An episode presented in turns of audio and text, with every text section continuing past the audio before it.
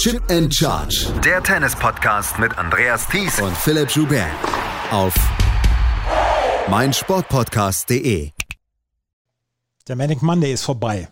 Jedenfalls fast. 15 von 16 Matches wurden heute beendet. Nur das Match zwischen Hubert Hurkacz und Daniel Medvedev, was auf dem Platz 2 eigentlich angesetzt war, konnte nicht beendet werden. Herzlich willkommen zu einem neuen Daily hier von Chip in Charge auf meinsportpodcast.de zu Wimbledon 2021. Angelique Kerber ist weitergekommen. Alexander Zverev nicht, darüber sprechen wir jetzt. Hallo Philipp Joubert.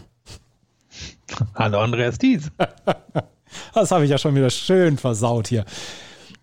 Wir haben heute einen sehr, sehr, sehr beeindruckenden Manning Monday meiner Meinung nach gesehen. Wie ging es dir? Ja, also ich habe noch nicht alles durchgedacht und durchgefühlt. Das spricht schon mal dafür, dass auf jeden Fall einiges los war. Und Gesprächstherapie kann ja nie schaden. Also würde ich sagen, fangen wir einfach mal an.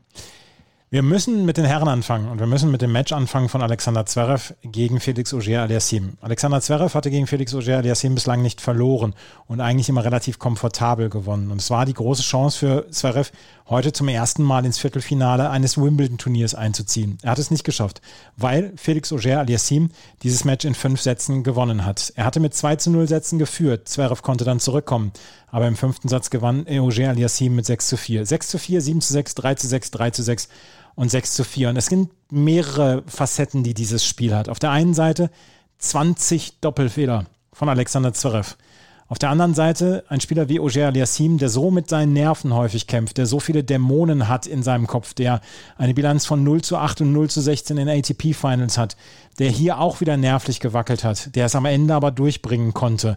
Vielleicht war es für Auger Aliassim ein wichtigerer Sieg als diese Niederlage von Alexander Zverev. Wie geht's dir da? Ja, ich denke, das fasst ganz gut zusammen. Also es ist ja immer so der eine Sieg, nachdem nicht nur wir als Tennisöffentlichkeit an den Spieler oder die Spielerin glauben, sondern wahrscheinlich eben auch der Spieler oder die Spielerin selbst. Hier in dem Fall dann Ogier Aliassim, über den wir hier ja auch schon seit Jahren sprechen, der schon mit 14, 15 auf der Challenger Tour unterwegs war, dessen Talent sehr offensichtlich ist, der sich aber seit seinem Durchbruch vor drei Jahren schwer tut, an der finalen Hürde in Form der ATP-Finals. Du hast gerade angesprochen, 0 zu 16 Sätze. Und in den Grand Slams lief es bisher nicht immer so, wie es sollte. Und irgendwie erschien dieses Wimbledon eine große Chance. Die Auslosung war relativ ungünstig. Hatte Nikias drin, hatte Alexander Zverev drin. Das sind zwei Spieler eines höheren Kalibers. Naja, na gut, Kyrgios nehmen wir mal so ein bisschen außen vor, aber Zverev auf jeden Fall eines höheren Kalibers als er ist. Und auch damit hat er sich schwer getan in den letzten Jahren. Und jetzt hat er diesen einen Sieg geschafft und es war wahrscheinlich nicht immer nur alles Kraft seines eigenen Könnens, aber darauf kommt es am Ende gar nicht so sehr an, sondern dass er eben diese imaginäre Hürde übersprungen hat, einen großen Gegner in einem großen Turnier besiegt hat. Und von daher für ihn ist das wahrscheinlich karrieretechnisch ein ziemlich monumentaler Sieg. Zverev wird es verkraften können. Der hätte sich, denke ich, in den nächsten Runden sowieso relativ schwer getan und hat trotzdem ja über die letzten, oh, was sind es jetzt, 10, 11 Grand Slams bewiesen, dass er eigentlich meistens in der Verlosung dabei ist, auch wenn er noch nicht den einen Grand Slam gewonnen hat. Aber ich denke jetzt ehrlicherweise, es wäre auch hier nicht in Wimbledon in den nächsten sechs Tagen passiert. Ich glaube es auch nicht, dass es in den nächsten sechs Tagen passiert wäre. Aber eigentlich hatte er ja ähm, Felix Auger-Aliassime eigentlich immer im Griff. Auger-Aliassime hat einen wunderbaren Aufschlag. Er kann mit der Rückhand eine ganze Menge machen. Er kann mit der Vorhand eine ganze Menge machen. Er ist auch am Netz kompetent. Eigentlich hat er ja das komplette Spiel. Und trotzdem hatte ihn Alexander Zverev in den letzten Matches immer im Griff und immer so komfortabel im Griff, dass man eigentlich nicht das Gefühl hatte, dass da ähm, nur ganz wenig dazwischen den beiden ist, sondern eher noch ein, eine größere Hürde für Auger Aliassime ist. Heute war es anders, vor allen Dingen, weil dieser Aufschlag von Alexander Zverev mal wieder so unglaublich gewackelt hat. Er hatte eigentlich gute Aufschlagstage in den ersten drei Runden hier, aber heute das war schon bemerkenswert schlecht oder schwach, dieser Aufschlag. Und ich maß mir kein Urteil an, aber 20 Doppelfehler sind halt mindestens 12 zu viel. Naja, und das Ganze traf auf jemanden in Auger Aliassime, dem der Ruf nach, als sehr brav zu sein, und so hat das dann teilweise auch gespielt. Also da wären andere, andere Gegner gewesen, die hätten Zverev wahrscheinlich noch mehr unter Druck gesetzt. Und der brave Felix, der hat dann wirklich auch noch den einen oder anderen zweiten sehr reingezitterten Aufschlag irgendwie noch ins Aus bekommen. Also es war, es war schon ein kurioses und von den Nerven getriebenes Match zwischendrin. Einfach bei Zverev ging es nicht und bei Ogier Aliassime war auch eine Blockade da. Trotzdem gab es natürlich auch ähm, ja, durchaus hochklassige Momente und auch hochklassige Rasenmomente, aber es hat eben wirklich den ja, etwas leicht Absurdes bekommen durch Zverevs Aufschlagschwäche oder sagen wir mal zweiter Aufschlagschwäche und Ogier Alassim, der zumindest am Anfang überfordert war, daraus, nee, stimmt gar nicht. Nehme ich zurück. Aber die ersten beiden Sätze hat das irgendwie geschafft, dann ist er doch eben in dieses Loch reingefallen, aber irgendwie hat er es über die Ziellinie bekommen, aber es war, war eben schon erstaunlich zwischendrin, einfach auf dieser Gemengelage. Alexander Zverev ist im dritten Satz sehr, sehr übel gefallen, beziehungsweise weggerutscht. Und da sah es zwischendurch so aus, als müsste er sofort aufgeben, weil er sich ans Knie gefasst hat. Aber er hatte das Knie eigentlich nur überstreckt, nur in Anführungsstrichen überstreckt. Von dem Moment an spielte er deutlich besseres Tennis. Dazu kam dann Anfang des fünften Satzes dann eine Regenpause. Die hat allerdings eher Ogier Aliassim gut getan als Zverev, der zu dem Zeitpunkt zwar schon seinen Aufschlag abgeben musste oder abgeben hatte müssen, aber ähm, trotzdem im Moment noch relativ gut aussah, obwohl er diesen Aufschlag abgegeben hatte. Es waren diese zwei Situationen, die so ein bisschen das Ganze in drei Teile geteilt haben. Der erste Teil mit ähm, Ogier Aliassim, der die ersten beiden Sätze gewinnt, wo Zverev in beiden Sätzen mit Break vorgeführt hatte. Der dritte Satz, dann dieser Sturz beziehungsweise dieser Ausrutscher von Zverev, der danach deutlich besser gespielt hat. Satz 3 und 4 gewinnt. Und dann im fünften Satz diese Regenpause, die dann dazu geführt hat, dass Ogier Aliassim dieses Match dann am Ende gewonnen hat. Und es war am Ende der Return plus der fehlende Aufschlag von Alexander Zverev, der das so zusammengeführt hat. Und ich habe das Gefühl gehabt, und Stephanie Miles, die kanadische Tennis, äh, Tennisjournalistin, hat das auch gesagt, ich habe das Gefühl, dass dieser, dieser Sieg so ein ganz kleiner Meilenstein für Ogier Aliassim gewesen ist. Gegen Kyrgios hätte er das auch schon haben können. Da musste Kyrgios aufgeben. In diesem Fall hat er aber ein Fünfsatzmatch durchgezogen, nach 2-0 Satzführung, nachdem der Gegner zurück ist. Er hat seine Nerven behalten im letzten Aufschlagspiel, wo es dann auch nochmal über 30 ging. Vielleicht war dies hier ein kleiner Meilenstein in der Karriere von, von Felix Auger Aliassim. Das werden wir erst in ein paar Jahren beurteilen können. Aber vielleicht ist das hier so ein bisschen der Durchbruch, dieses über die Hürde hüpfen. Allein wie der fünfte Satz verlaufen ist, hast angesprochen. Also, Auger Aliassim bekommt das Break geschenkt, kann man im Fall sagen, weil Zverev im ersten Aufschlagspiel drei Doppelfehler schlägt. Dann führt er 30-0. Es kommt ähm, zu dieser Regenpause, die dann auch durchaus wahrscheinlich mit allem 20, 25, 30 Minuten gedauert hat. Auger Aliassim hält zum 2-0 hat mehrere Chancen auf 3-0 das nächste Break zu holen, verzieht eine Vorhand, wo der Court relativ offen ist, ins Aus und dann wäre das Match wahrscheinlich schon entschieden gewesen. Zverev nutzt das, um zurückzukommen, auf 3 zu 2 zu stellen. Bei 3 zu 2 geht es nach 40-15 aus Sicht von Ogier Aliassim auf einmal auf einen Einstand, weil er dann doch wieder total angespannt war. Dann holt er sich aber wirklich mit einem guten Return-Spiel und im Laufe des fünften Satzes wurde sein Return immer besser, holt er sich das Break und bringt es dann am Ende relativ sicher durch. Aber alleine wie dieser fünfte Satz verlaufen ist und wenn man jetzt eben sieht, wie bisher die engen Karrierematches von Ogier Aliassim verlaufen sind, dann kann das ihm nur unglaublich gut getan haben, was da heute passiert ist. Und irgendwann wird er von seinen Leistungen her wahrscheinlich aufschließen zu dieser Next Gen. Er ist noch ein gutes Stück jünger als die, aber er ist so weit nicht mehr entfernt. Und vielleicht war das eben heute wirklich der Tag, wo er die Tür offen gestoßen hat. Wird jetzt natürlich auch ein bisschen auf die nächste Runde ankommen. Dann hat er gleich das nächste Schwergewicht vor sich. Er hat das nächste Schwergewicht vor sich, das Schwergewicht, das im Moment so einen unglaublichen Aufschlag hat, und das ist Matteo Berrettini. Ein Wort noch gerade zu Alexander Zverev. Der hat jetzt, du hast es gerade gesagt, die letzten 10, 11 Grand Slam Turniere hat er wirklich gut gespielt. Und es ist vielleicht noch diese eine Hürde, die er überspringen muss. Zwei Punkte mehr gegen jemanden wie Dominik Thiem zu gewinnen in einem Grand Slam Finale. Aber Alexander Zverev ist jetzt Dauerkandidat in der zweiten Woche eines Grand Slam Turniers. Und Rasen scheint nicht sein Lieblingsbelag zu sein. Ich glaube, das können wir jetzt schon sagen, auch wenn er erst 24 ist. Aber trotzdem, er ist inzwischen, hat er das nächste Level erklommen und ist wirklich Dauergast in dieser zweiten Woche in Grand Slams. Ja, er nimmt wirklich so ein bisschen halt die Andy Murray-Rolle light ein. Also er ist jetzt dabei, ob er jetzt einen von denen mal holen wird und wie viele, das wird sich zeigen. Da wird alles mit reinspielen. Glück, Können, die Umstände. Ähm, ich glaube, es ist mittlerweile relativ klar, dass er kein Dominator ähm, la Djokovic, Federer, Nadal werden wird, aber eben jemand, der definitiv einen Grand Slam gewinnen kann, der sich auch immer wieder Chancen gibt glaube auch nicht, dass es auf dem Rasen so schnell passieren wird, sondern wahrscheinlich eher auf dem Sand oder, na gut, solange Rafael Nadal spielt, warten wir mal ab, aber ähm, eher wahrscheinlich auf den Hardcourts. Und das heißt, er wird in den nächsten zwei, drei Jahren schon, schon noch mehr Chancen bekommen. Und es pendelt sich halt immer mehr ein, dass er wieder eine ja, bei seinem Potenzial enttäuschen wird, noch die Überkarriere aller derjenigen, die wir gerade gesehen haben wird. Und jetzt, ja, eben, wird es auf Glück, Umstände können in den entscheidenden Momenten ankommen. Und dann gucken wir mal, ob und wann es passiert, dass ein Grand Slam Turnier gewinnt. Kommen wir zu dem Spieler, der der nächste Gegner von Roger Aliassim ist. Und das ist ähm, Matteo Berrettini, der Djokovic-like hier durch dieses Turnier bislang gecruised ist. 6 zu 4, 6 zu 3, 6 zu 1 gegen Ilya Iwaschka. Gut, er hat bislang noch nicht das größte Rasenpersonal ähm, gegen sich gehabt, was es so gibt. Guido Peller, Botisch van Sansrolp, Alja Spedene und jetzt Ilya Iwaschka. Ilya Iwaschka hatte eine ordentliche Rasensaison, ist absolut alles in Ordnung. Trotzdem hatte Matteo Berrettini bislang noch nicht keinen dicken Fisch vor sich. Aber wie er diese etwas kleineren Fische wegarbeitet und das mit einem wunderbaren ersten Aufschlag, beziehungsweise diesen One-Two-Punch, weil nach seinem Aufschlag kann er sofort die Vorhand nutzen und die Vorhand ist Weltklasse und die Vorhand gehört zu den Besten der Welt.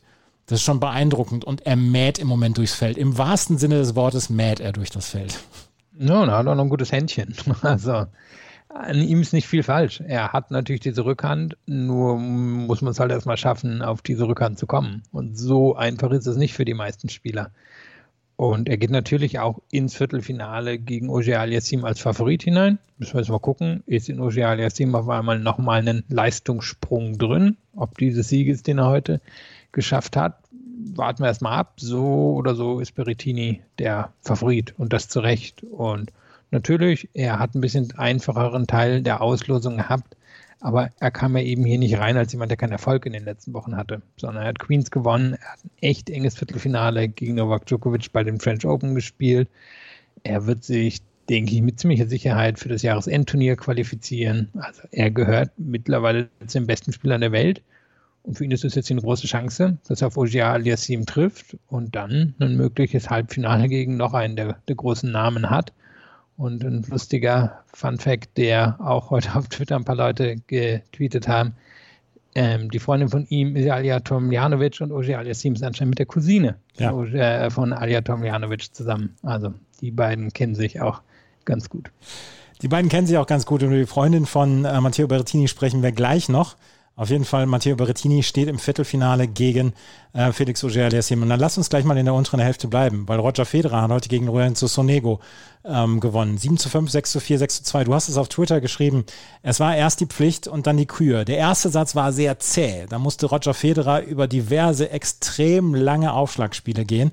Aber Federer konnte am Ende das Break holen mit 7 zu 5. Der zweite Satz und der dritte Satz, das war eher Federer-like. Mit 6 zu 4 und 6 zu 2 gegen Lorenzo Sonego, der sich nach Kräften gewehrt hat, der im dritten Satz festgestellt hat, dass er hier keine Chance hat und dann auch so ein bisschen in Show-Match-Tennis eingegangen ist oder einge, ja, eingegroovt ist.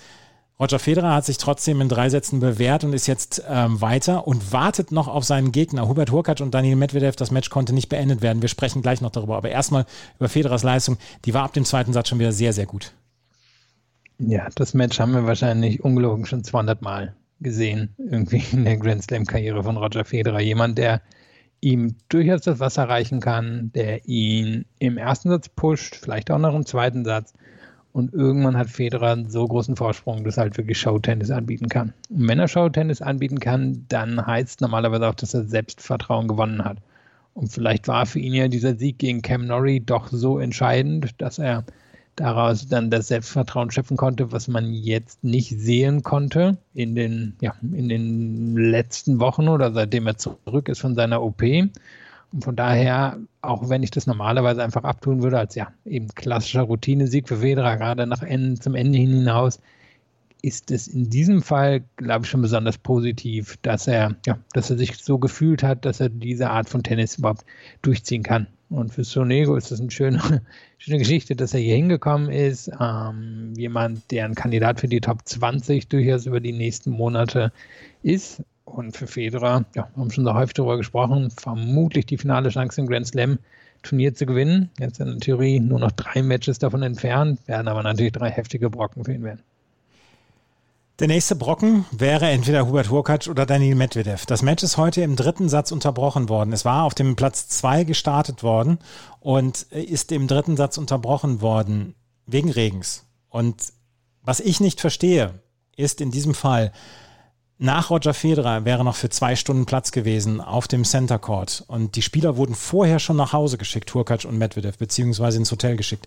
Es wurde also nicht überlegt, die beiden wirklich noch unter dem äh, Dach des Center Courts das heute beenden zu lassen. Nein, sie beenden es morgen, beziehungsweise wenn ihr es hört, heute um 13.30 Uhr beziehungsweise 14.30 Uhr ähm, deutscher Zeit. Das ist eine, eine Geschichte, die ich nicht verstehe und ähm, sie wird mir wahrscheinlich auch nicht plausibel erklärt werden können. Auf jeden Fall Daniel Medvedev und Hubert Hurkacz müssen morgen nochmal wiederkommen. Das ist ein Nachteil für den, der dann gegen Roger Federer antreten muss. Ja, heute ist einiges nicht geglückt im Zeitplan. Denn wir hatten ja noch, worüber wir gleich bei den Damen sprechen werden, einen ziemlich großen Unterschied bei der Ansetzung ähm, zwei möglicher Viertelfinalgegnerinnen. Das ist Wimbledon gar nicht gelungen. Das hier ist Wimbledon auch überhaupt nicht gelungen. Es gab ja auch erstmal Konfusion scheint auch in den britischen Medien, ob das Match nicht auf dem Center Court fortgesetzt werden wird. Das hier zwischen Hurkacz und Medvedev nach Federer. Es zeichnete sich ja auch schon ab, dass Federer das wohl gewinnen würde. Und trotzdem sind die beiden nach Hause geschickt worden. Ist eine Geschichte, die ich auch nicht verstehe. Ist natürlich ein Vorteil für Federer. Brauchen wir gar nicht groß drum rum zu reden wäre ihm wahrscheinlich auch nicht passiert. Auf der anderen Seite hätte er wahrscheinlich auch sowieso nie auf Court 2 gespielt. Also, außer er spielt mal vielleicht einen Legendendoppel dort in 20 Jahren.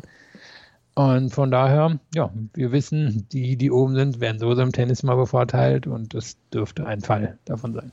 Es ist auf jeden Fall, es hat ein Geschmäckle, dass die beiden das nicht beenden konnten es war kein langes oder zähes oder in irgendeiner Weise kräfteraubendes Match und trotzdem haben Hurkacz bzw. Medvedev, egal wer gewinnt, 24 Stunden weniger Vorbereitungszeit auf Roger Federer. Und das ist eine Sache, die nicht gut ist und die dem Turnier in Wimbledon einfach nicht gut zu Gesicht steht. Das müssen wir, glaube ich, in aller Deutlichkeit an mir hier sagen. Genauso, wir sprechen gleich noch über die Ansetzung von Tom Ljanovic gegen Raducanu. Da ist heute zweimal was schiefgegangen bei den Organisatoren in Wimbledon. Ja, also das andere greifen wir gleich auf. Das das sollten wir dann auch dezidierter nochmal im Kontext dieses Matches tun. In der oberen Hälfte haben wir die Viertelfinals Novak Djokovic gegen Marton Fucovic und Karen Ratschanow gegen Denis Shapovalov. Lass uns erst über Novak Djokovic sprechen, weil das können wir in 30 Sekunden abtun. 6-2, 6-4, 6-2 gegen Christian Garin. Man möchte gerne ein bisschen mehr über Djokovics Matches sprechen. Man möchte ein bisschen mehr analysieren. Wo hat er Schwächen? Wo kann er angegriffen werden? Ja, Pustekuchen. Ganz ehrlich, ich habe davon heute keine Sekunde gesehen. Ich ein bisschen. Du, du ein bisschen. Erzähl uns gerne was davon. Ähm, ja, wir wissen alle, was Djokovic kann. Garin war nicht derjenige, der ihn hier auf Rasen schlagen würde.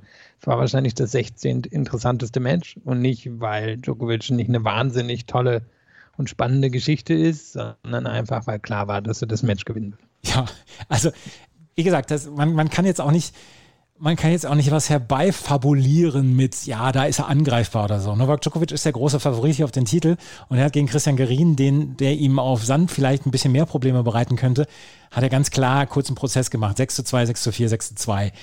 Viel, viel besser und viel lustiger und viel erzählenswerter ist die Geschichte von Martin Fucovic, der seit der Wiederaufnahme des Tennisbetriebs letztes Jahr im September zum sechsten Mal gegen Andrei Rublev gespielt hat, der fünfmal oder viermal verloren hatte, einmal aufgeben musste beziehungsweise nicht antreten konnte gegen Rublev und der in Dubai zu Rublev schon gesagt hatte, ich hoffe, ich sehe dich nicht wieder in den nächsten Jahren.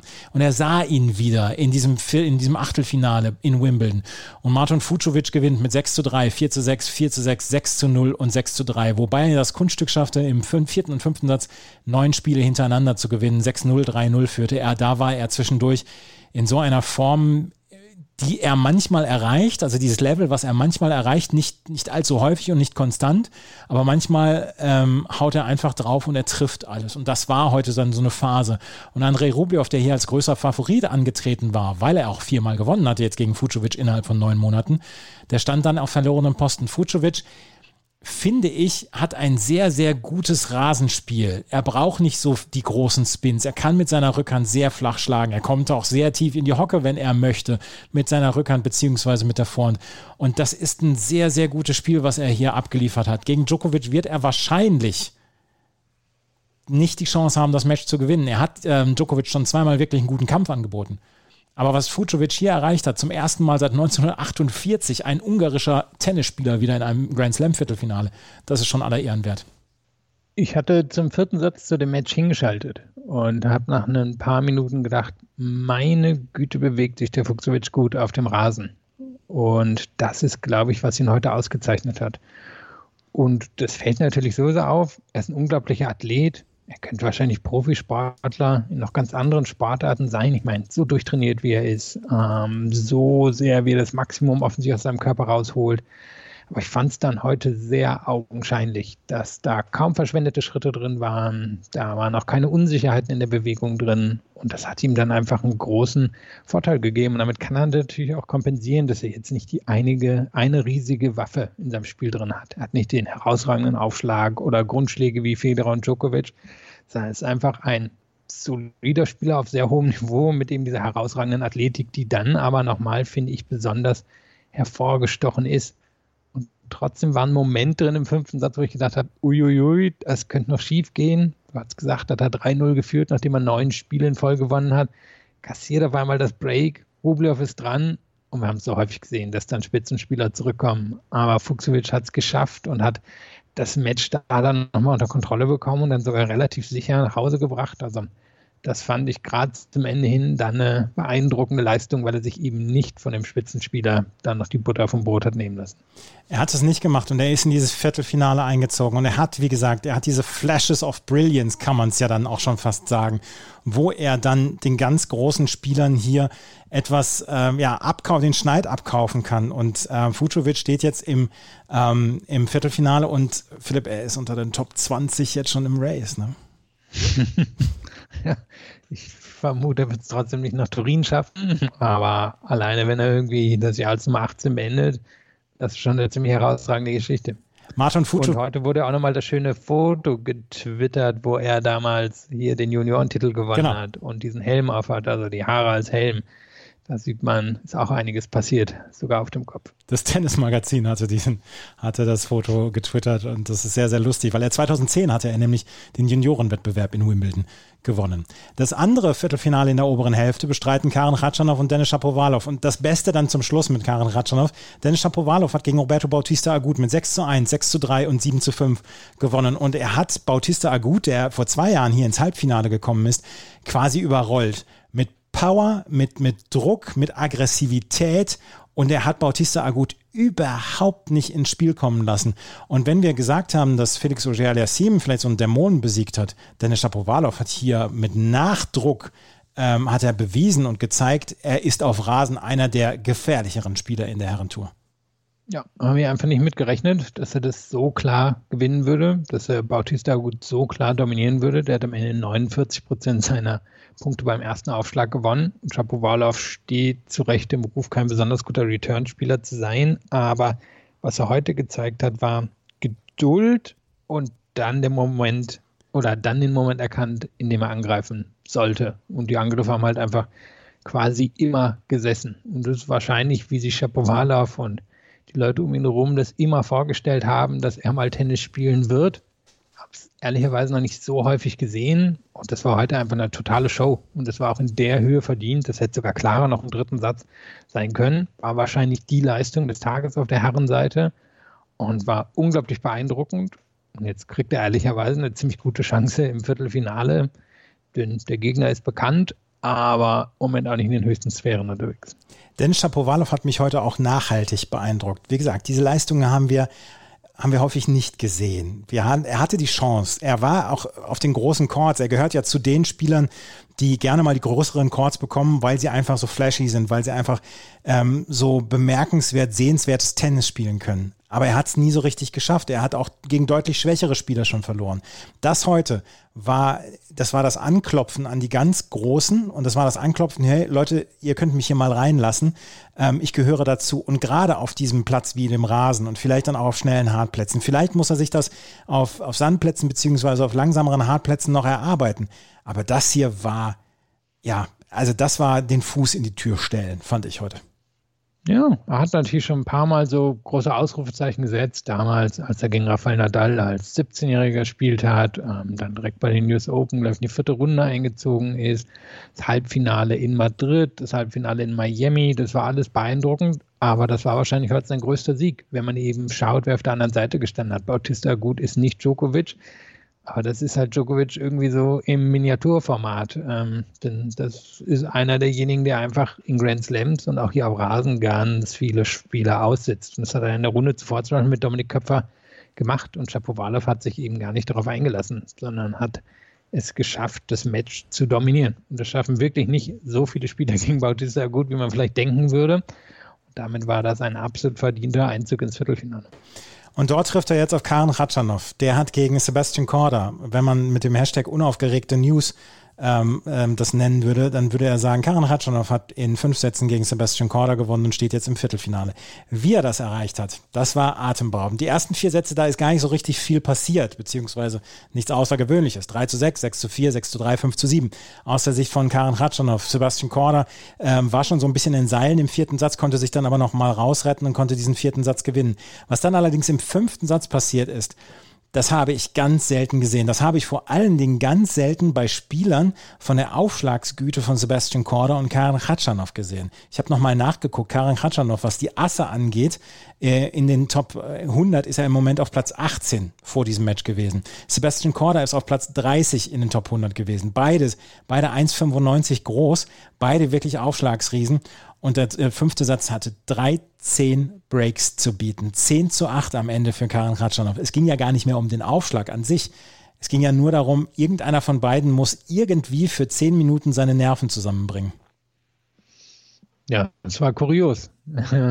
Es begann eben, glaube ich, mit einer 3-0-Führung, meine ich, für Korda im fünften Satz. Ja. Nachdem er ja, im vierten des Match ein bisschen überraschend wieder an sich gerissen hatte. Er war am Anfang klar der bessere Spieler dann sah es aus, als wenn der routinierte Ratschanow das nach Hause bringt, auch weil Carla nicht mehr super fit aussah. War nicht ganz klar, was das, ob jetzt eine leichte Verletzung war oder ob er einfach ein bisschen platt war. Aber irgendwie hat er den vierten Satz dann an sich gezogen, führte dann eben im fünften und dann begann diese große Absurdität, die dann letztlich dazu führte, dass Ratschanow dreimal aufs Match aufgeschlagen hat, einmal sogar erfolgreich.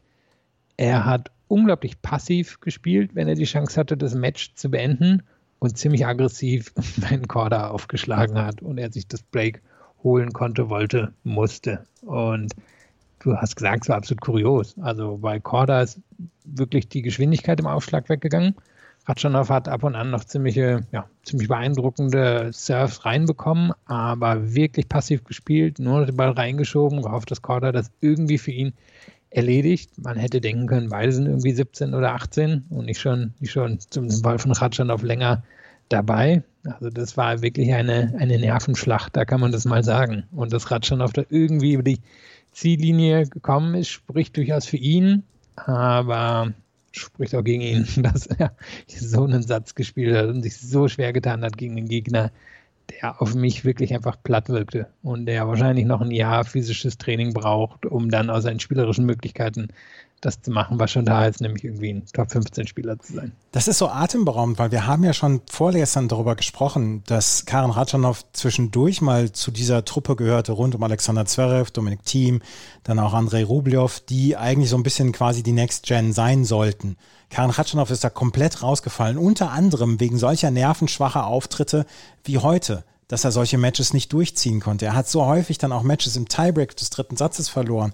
Er hat einfach immer wieder so, so Gehirnknoten gehabt, wo er Matches verloren hat, die er niemals hätte verlieren dürfen. Und dann heute hat er sich durchgezogen. Vielleicht ist das ähnlich wichtig für ihn wie Felix Auger Aliassims Sieg heute gegen Alexander Zverev. Möglich ist es. Wenn er allerdings den nächsten Schritt machen will, dann soll er mit einer etwas aktiveren Leistung rauskommen. Denn sonst wird ihn Shapovalov wahrscheinlich abschießen. Denn das war, was mich heute so ein bisschen erschreckt hat, wie passiv er war. Und Oje Aliassim und auch ein Shapovalov, die haben es am Ende in die eigene Hand genommen. Die haben nicht darauf gewartet, dass der Gegner ihnen das Match irgendwie übergibt. Und das war bei Khatschanov so. Und vielleicht löst es diesen einen Knoten aber vielleicht hat er auch einfach ein bisschen Glück gehabt, dass der Gegner heute noch schlechter war, dann zum Ende hin.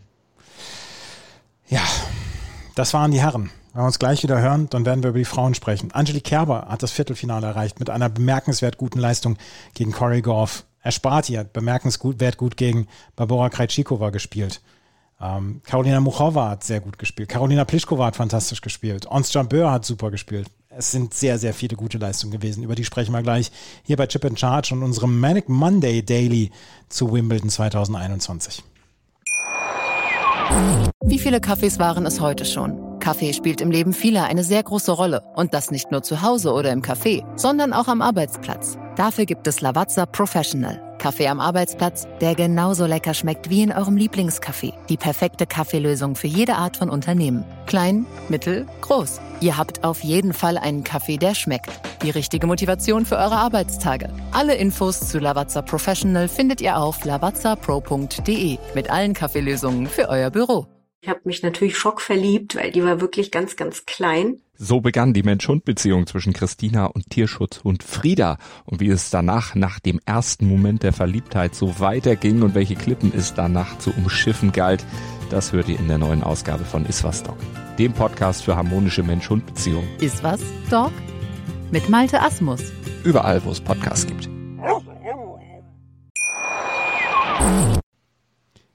Angelique Kerber scheint ihr Mojo auf Rasen wiedergefunden zu haben. 6 zu 4, 6 zu 4 hat sie gegen Corey Goff gewonnen und es war zwischendurch ein kleines bisschen wackelig und man hatte immer so ein bisschen das Gefühl, mh, hm, wenn Corey Goff ihre Fehler auf der Vorhand so ein bisschen minimieren kann, kann sie in dieses Match wieder zurückkehren. Aber Angelique Kerber hat es sehr, sehr erfahren und routiniert runtergespielt. 6 zu 4, 6 zu 4 gegen Corey Goff und steht jetzt im Viertelfinale nach 2018, als sie das Turnier gewonnen hat. Also jetzt wieder zweite Woche und äh, endlich auch mal auf dem Center Court gespielt. Und auf dem Center Court wird sie das Viertelfinale dann wieder nicht spielen dürfen.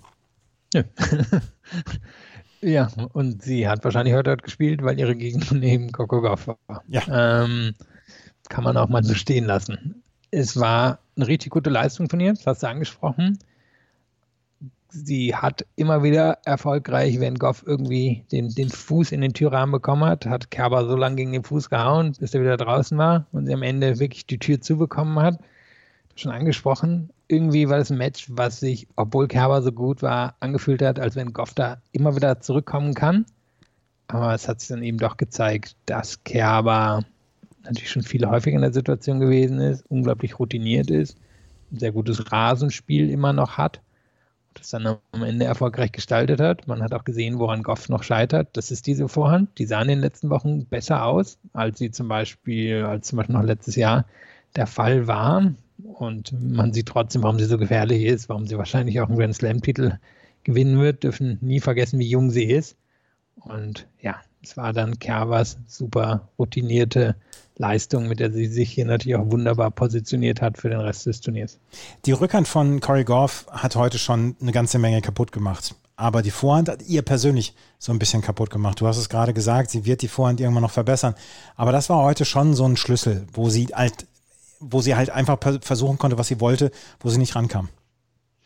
Ja, also wirklich, das Potenzial ist riesig, denn sie hat Möglichkeiten, herausragende Tage zu erwischen beim Return, beim Aufschlag und auf der Rückhand. Wenn die alle mal zusammenkommen, dann wird es schwer sein, sie zu schlagen. Aber sie hat eben noch diese eine Schwäche in den nervlich angespannten Situationen auf der Vorhand. Und Kerber ist natürlich routiniert genug, um genau zu wissen, aha, okay, da muss ich also drauf und kriege ich entweder mal einen kurzen Ball, kann ich einen Winner draus machen oder hole ich mir einen Fehler raus und lass mich dann jetzt auch nicht abschrecken, wenn da doch mal was auf der Vorhand gelingt. Und kann sein, dass eine jüngere Gegnerin das heute nicht geschafft hätte gegen Goff.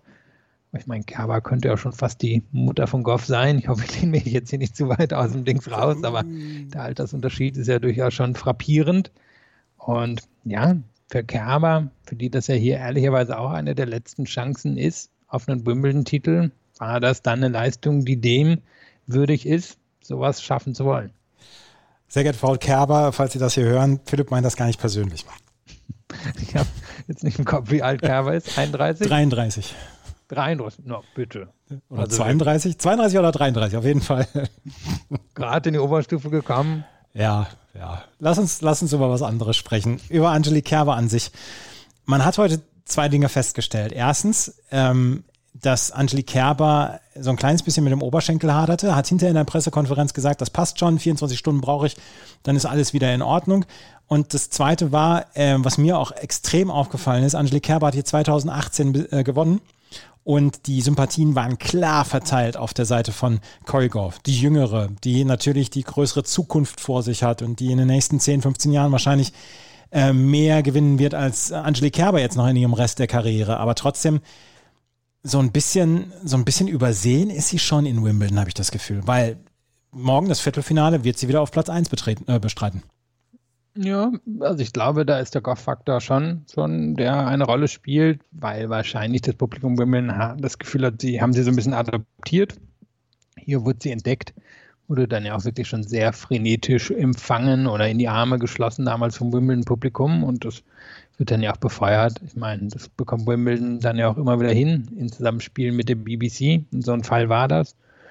Und Kerber, ja, wird, da hast du schon recht, dafür, dass sie hier schon Finale gespielt hat und schon gewonnen hat, übersehen. Ähm, ich denke, wenn jetzt Esparti auch noch aus dem Feld rausfällt, dann wird der Scheinwerfer wahrscheinlich ganz besonders auf Kerber strahlen. Aber es ist schon ähm, auch erstaunlich, dass sie zum Beispiel morgen wieder nicht auf dem Center Court spielen wird. Morgen wird sie auf dem Platz 1 das zweite Match bestreiten gegen Carolina Muchova. Und jetzt muss ich nochmal sagen, schöne Grüße an die Kollegin Ina Kast, die mich jeden Tag darauf hinweist, welchen Namen ich jetzt wieder falsch ausgesprochen habe und dass mir, der ich so sehr Wert darauf lege, die Namen richtig auszusprechen, Carolina Muchova heißt sie wohl. Und sie hat gegen Paula Badosa gewonnen mit 7 zu 6 und 6 zu 4. Und Muchova hat hier sich durchgearbeitet. Und das sieht nicht immer zu 100% souverän aus. Aber Muchova schafft es hier, sich durchzukämpfen. Und ich ich habe gar keinen anderen Ausdruck dafür. Das sieht nicht immer zu 100% souverän aus, aber sie arbeitet sich durch diese Matches durch und vor allen Dingen im ersten Satz lag sie mit 2 zu 5 zurück, im Tiebreak lag sie mit 2 zu 5 zurück und Badosa konnte diesen, diesen Satz nicht ausservieren, beziehungsweise konnte ihn nicht über die Ziellinie bringen und der zweite Satz war dann deutlicher für Muchova. Und sie hat das jetzt dreimal hintereinander gemacht. Zweite Runde gegen Camilla Giorgi. Match, das ihr hätte entgleiten können. Giorgi war wieder in guter Form. Sie ist eine ehemalige Viertelfinalistin. Buchova ist da noch durchgekommen. Nächste Runde gegen Pavlyuchenkova, die gerade das Finale der French Open gespielt hatte, sich hier gut ins Turnier reingegroovt hatte. Da hat es Muchova auch geschafft. Und dann gegen Badosa, die so ein bisschen eine der Spielerinnen der Saison ist und eben eine, die unglaublich gut kämpfen kann und in so vielen engen Matches drin ist und ziemlich viele dieser engen Matches gewonnen hat, die natürlich nicht so eine gute Rasenspielerin ist wie Mochova, aber eben durchaus eine ziemlich große Hürde ist. Und Mochova geht da natürlich als Außenseiterin in das Match gegen Kaba hinein, aber ich glaube, man kann hier so ein bisschen das Label der Grand Slam-Spielerin verpassen. Denn sie ist keine, die so viel Konstanz auf der Tour hat, die auch immer wieder Teile auslässt, auch auslassen muss, wegen Verletzungen oder Prävention von Verletzungen. Aber es ist schon erstaunlich, was sie in den letzten ja, knapp drei Jahren jetzt bei den Grand Slam-Turnieren abzieht. Und da hat sie auch schon große Siege geschafft. Auch schon hier in Wimbledon, Anfang des Jahres erst hat sie Ash Barty besiegt. Also die wird am Morgen rausgehen, sich den Sieg gegen Kerber zutrauen. Wird wahrscheinlich viel darauf ankommen, wie sie ihren Aufschlag etablieren kann, Muchova. Der ist gut, der ist auch richtig gefährlich auf dem Rasen das Zaubermittel von Kerber auf dem Rasen ist, wie viele Returns sie zurückbekommt. Wenn sie da das Turnier gewinnt, dann hat sie, oder das Finale erreicht, hat sie häufig so irgendwas zwischen 90 und 95 Prozent der Returns reinbekommen. Wenn sie da irgendwie rankommt, wird sie das Match morgen gewinnen. Wenn Mochova diesen Aufschlag etablieren kann, dann könnte das eine ziemlich enge Geschichte werden. Karolina Muchova gegen Angelique Kerber und Ash Barty gegen Ayla Tomljanovic. Ein Duell zweier Australierinnen, die sich zum ersten Mal gegenüberstehen, was auch eine sehr, sehr lustige Geschichte ist. Ash Barty hat heute im Duell der Nummer 1 gegen die Nummer 2 im WTA-Race gegen Barbora Krejcikova mit 7 zu 6, 7 zu 5 und 6 zu 3 gewonnen. Und Ash Barty ist nahe zurück an ihrer Bestform, habe ich das Gefühl. Der erste Satz war viel Kampf. Und da mussten beide sehr, sehr viel um ihre Aufschlagspiele kämpfen, beziehungsweise dann auch waren in sehr vielen Rallyes ähm, verhaftet. Aber der zweite Satz war dann deutlicher für Ash Barty, die hier ins Viertelfinale einzieht und hier mal einen richtigen Statement-Sieg gelandet hat. Ja, ich glaube jetzt auch schon die Favoritin hier auf den Titel ist. Nicht, nicht überragend, jetzt keine Sensation, wenn sie rausgeht, aber nach dem, was sie ja, für großen Teilen des Jahres gezeigt hat und wie sie sich jetzt hier reingearbeitet hat, sie, hat sie das so ein bisschen untermauert, dass sie hier die Favoritin ist. Und das ist natürlich kein einfaches Match. Sie hat noch, gegen, noch nie gegen Krajcikova gespielt. Ähm, Krajcikova hat ein unangenehmes Spiel, einfach weil sie vieles ähnlich kann wie Barty. Aber irgendwann hat Barty rausbekommen, was hier das Ding ist, dass sie ein bisschen auf die Vorhand gehen muss, dass sie dann die Fehler auch bekommen. Und sie war halt sehr intensiv in dem Match, was auch auffiel, weil dieser Jubel, nachdem sie gewonnen hat, also Barty kann durchaus Biss zeigen, auch wenn man das vielleicht bei ihrer Persönlichkeit nicht sofort annehmen würde. Und das fand ich ein, ein sehr positives Zeichen. Und es hat mich erinnert an andere Grand Slam-Sieger und Siegerinnen, die wir in den letzten Jahren gesehen haben, die irgendwann wissen, ah ja, jetzt bin ich richtig in einem Turnier drin, jetzt habe ich mich hier reingebissen, das war jetzt ein sehr wichtiger Moment und das hat man ihr angesehen.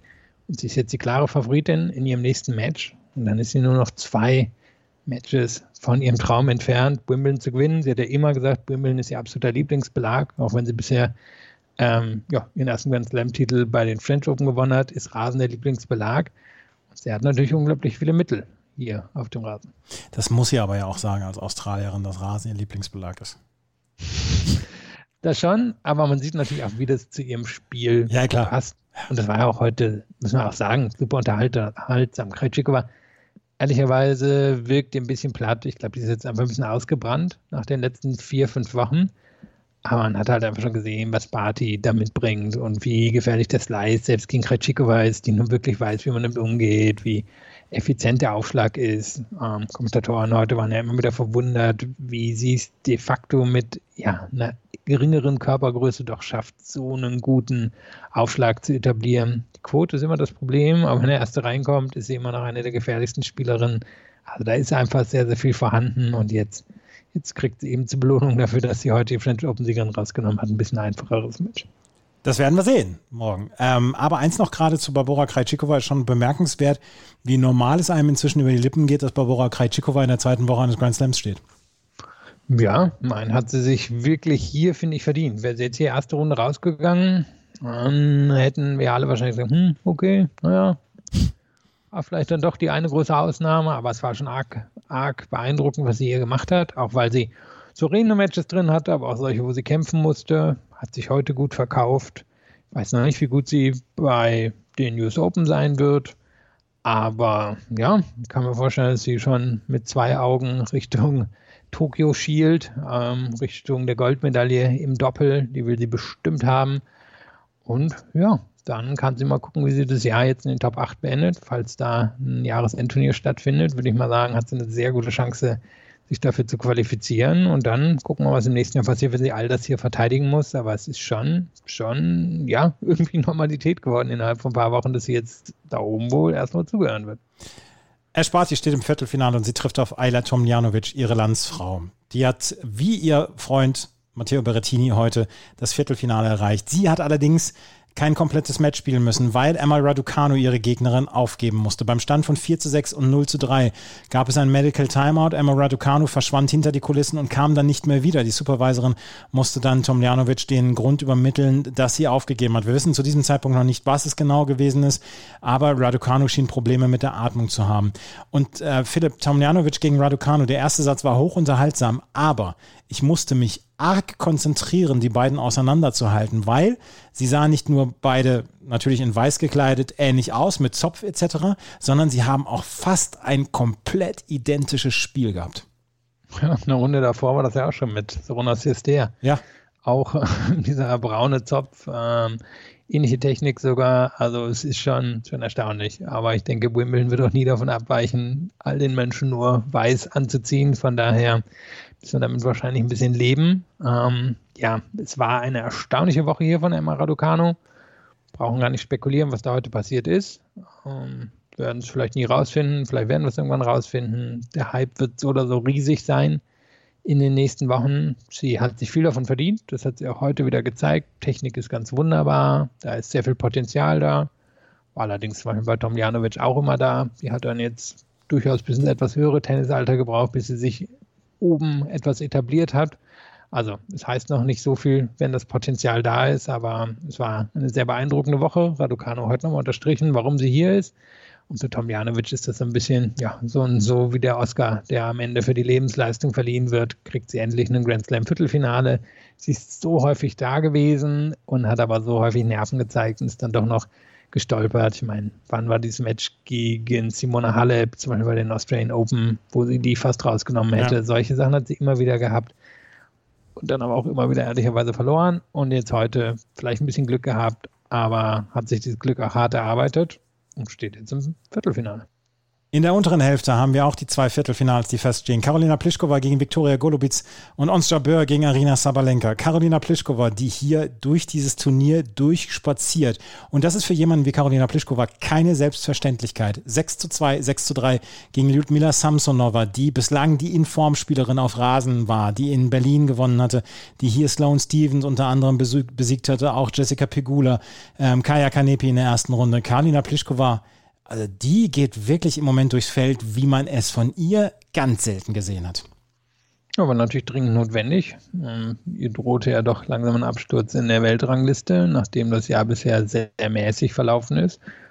Und dann haut sie hier ganz schön einen raus. Wir hatten über die Matches zuvor schon gesprochen. Unter anderem Donna Vekic besiegt eine richtig gute Rasenspielerin. Dann Samsonova, die boah, vielleicht bisher die erfolgreichste zumindest der Rasenspielerin des Jahres war. Und irgendwie war es ganz leicht. Ja, Slice hat ihr sehr viel geholfen. Samsung aber hat dann ziemlich viel Arbeit erledigt, indem sie dann doch zu viele Unforced Errors drin hatte. Aber die Grundlage kam von Plischkova und das war ein guter Aufschlagstag. Das war super solides Tennis und das war dieser Slice, der so gefährlich war. Und sie geht hier wahrscheinlich völlig zurecht unter dem Radar ins Viertelfinale. Aber wäre das ehrlicherweise vor zwei Jahren passiert, dann würden wir unter Umständen über sie als Favoritin auf den Turniersieg sprechen, weil sie damals so konstant, so gut war und es nur noch eine Formalie schien, bis sie endlich mal ein Grand Slam Turnier gewinnen würde.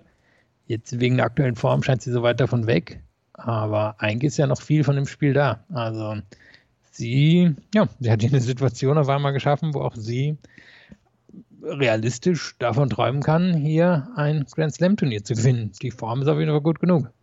Die Form ist auf jeden Fall gut genug im Moment, aber also wie gesagt, Karolina Pliskova überzeugt mich und überrascht mich in dieser Form. Und wer mich auch überrascht, das ist Viktoria Golubitz. Man hatte ja so ein bisschen gedacht, mit Carla Suarez Navarro äh, stirbt die einhändige Rückhand bei den Frauen aus, aber weit gefehlt. Viktoria Golubitz, die eigentlich ein sehr, sehr gutes Jahr bislang hat, erreicht zum ersten Mal in ihrer Karriere das Grand Slam, ein Grand Slam Viertelfinale und sie hat es gegen Madison Keys geschafft. 7 zu 6 und 6 zu 3. Philipp, wieder Madison Keys. Und das zweite Match, von dem ich heute nichts gesehen habe, zugegebenermaßen. Also ich kann leider nicht genau sagen, warum es passiert ist. hat mich überrascht. Aber was Golowitz in den letzten Monaten hingelegt hat, ist schon echt erstaunlich. Und wer variables Tennis mag und wer einhändige Rückhände mag, der wird auch sie mögen, denn das hat sie auf jeden Fall im Angebot, dass sie jetzt im höheren Tennisalter doch nochmal so auftritt. Habe ich nicht kommen sehen. Und ich habe es auch nicht kommen sehen, dass sie Kies besiegen wird. Ich sehe es auch noch nicht kommen, dass sie Pliskova morgen besiegen wird, obwohl sie einziges Duell bisher gegen die gewonnen hat. Aber ich habe sie zugegebenermaßen hier eigentlich in jeder Runde unterschätzt. Also vielleicht sagt sie mir morgen nochmal, warum sie es verdient, im Halbfinale von Wimbledon zu stehen. Und das wäre dann wirklich mal eine Überraschungshalbfinalistin. Und man hat ja damit gerechnet, dass wahrscheinlich eine Schweizerin im Viertelfinale des äh, Wimbledon-Turniers stehen wird, aber nicht mit Viktoria Golowitz. Da hätte man nun wirklich nicht mit gerechnet. Die steht allerdings jetzt im Viertelfinale. Wie gesagt, hat Madison Keys mit 7 zu 6 und 6 zu 3 besiegt. Keys weiterhin auf der Suche nach dem ganz großen Ergebnis, aber Philipp wird sie weiterhin in jedem Grand Slam Turnier mindestens ins Halbfinale tippen. Nicht auf Sand, aber auch bei den anderen drei Grand Slam Turnieren. Das können wir Madison Keys auf jeden Fall versprechen. Ons Jabeur hat heute gegen Iga Swiatek eins der Highlights dieses Tages gespielt. 5 zu 7, 6 zu 1, 6 zu 1.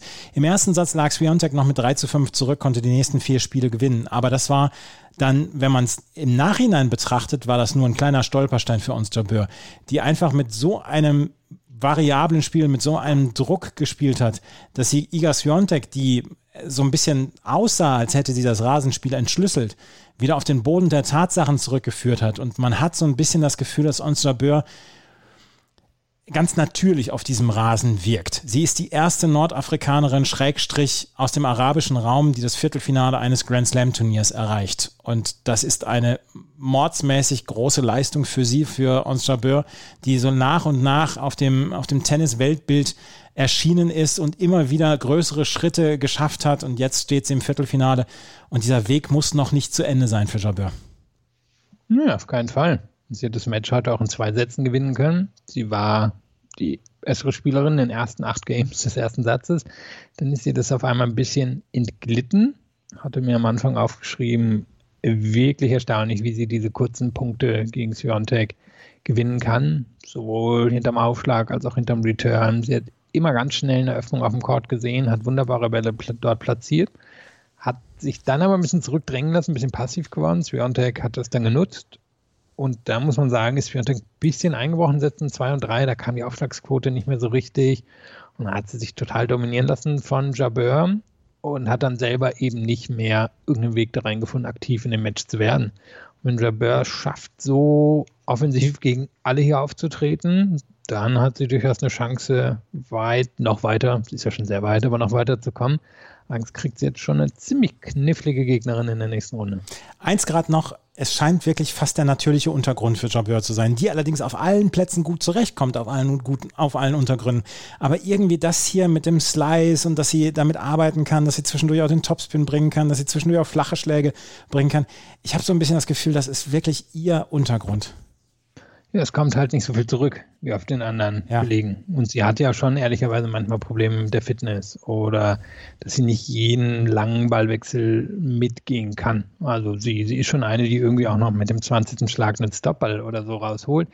Aber das akkumuliert sich dann so ein bisschen übers Match und dann häufig im dritten Satz ist es in der Vergangenheit irgendwie dann doch zu Ende gegangen. Und hier glaube ich dadurch, dass sie so schnell Winner rausholen kann, eben auch gerade durch diese flachen Schläge, die du angesprochen hast, ist die Grundlage halt doch dafür vorhanden, dass sie ihr Spiel hier auf eine natürlichere Art und Weise durchziehen kann, als selbst auf dem Sand, der ihr ja eigentlich so nah am Herzen ist.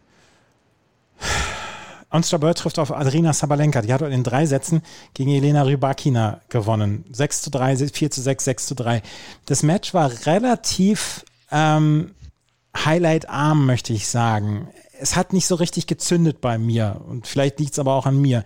Die wichtigste Nachricht aber dieses Tages beziehungsweise dieses Matches ist, dass Arina Sabalenka zum allerersten Mal das Viertelfinale eines Grand Slams erreicht hat. Das hat sie vorher nicht geschafft und das ist eine Nachricht, die man sich zwischendurch mal noch mal wieder äh, vor Augen führen muss, dass sie das bislang noch nicht geschafft hatte. Sie, die sie in der Weltspitze so angekommen ist, hatte dieses ganz große Grand Slam Problem bislang. Sie ist in die Fußstapfen getreten von Svitolina, von Zverev, die sich ja auch beide so schwer getan haben, außerhalb der Grand Slams schon größere Turniere gewonnen hatten und dann aber in den Grand Slams nicht geschafft haben. Sie sind ein bisschen Pech teilweise jetzt mit den Auslosungen in den letzten Grand Slams, aber es gab hier dann eben keine Entschuldigung mehr, warum sie es nicht schaffen sollte. Und Rybakina stand gerade im Viertelfinale der French Open, ist eine Spielerin von einem ähnlichen Kaliber von Sabalenka, aber Sabalenka ist in diesem Jahr besser, konstanter, ähm, gefährlicher und hat das dann hier gezeigt. Und du hast schon recht, es war nicht das aufregendste Match. Es war ziemlich service-dominiert. Ähm, beide haben ein ähnliches Spiel, dahingehend, dass sie jetzt nicht super variabel sind, sondern einfach ordentlich Gas geben von der Grundlinie. Sabalenka ist darin die bessere Spielerin, war darin heute die bessere Spielerin. Und morgen kriegen wir natürlich einen ordentlichen Kontrast gegen Ons Jabeur, die ja, eine andere Art von Tennis spielt und am Ende könnte es trotzdem lustigerweise über einen Aufschlag entschieden werden. Ich denke, wer da die höhere Quote hat, hat auch eine ziemlich gute Chance, ins Halbfinale einzuziehen. Karolina Pliskova gegen Viktoria Golubitz, Ons Jabeur gegen Arina Sabalenka, Karolina Muchova gegen Angelique Kerber und Ash Barty gegen Ayla Tomljanovic. Das sind die vier Viertelfinals. Wenn wir aufs Order of Play gucken, haben wir erst um 14.30 Uhr das äh, letzte Viertelfinale der Männer. Daniel Medvedev gegen Hubert Hurkacz. Medvedev führt mit 2 zu 1 Sätzen, 3 zu 4 steht im vierten Satz. Könnte eine Sache von einer Viertelstunde sein, könnte allerdings jetzt auch noch in äh, zwei Stunden ausarten. Danach Ons Jabeur gegen Sabalenka, nicht vor 15.30 Uhr deutscher Zeit und nicht vor 17.30 Uhr deutscher Zeit. Ash Barty gegen Ayla Tomljanovic, da wollte man Tomljanovic so ein bisschen ähm, Zeit geben, um dann noch zu regenerieren. Das ist das erste Mal seit mindestens 2009 gewesen, dass ein Damenmatch Match im Manic Monday als letztes angesetzt worden ist. Auch krasse Fehlplanung da heute.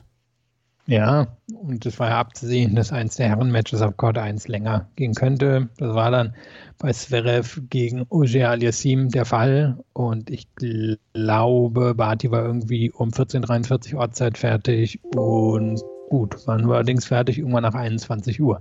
Das kann eigentlich nicht sein. Ähm, jetzt haben sie ein bisschen Glück gehabt, dass sie das eine Match noch rübergezogen haben nach morgen. Sonst wäre es wahrscheinlich schwierig gewesen, da irgendwie eine künstliche Pause reinzubekommen, wenn sie da kein Doppel reingesetzt hätten. Aber das ist schon sehr unglücklich gelaufen und wäre es ein größerer Name als Tom Tomljanovic, wären die Beschwerden unter Umständen auch etwas größer gewesen.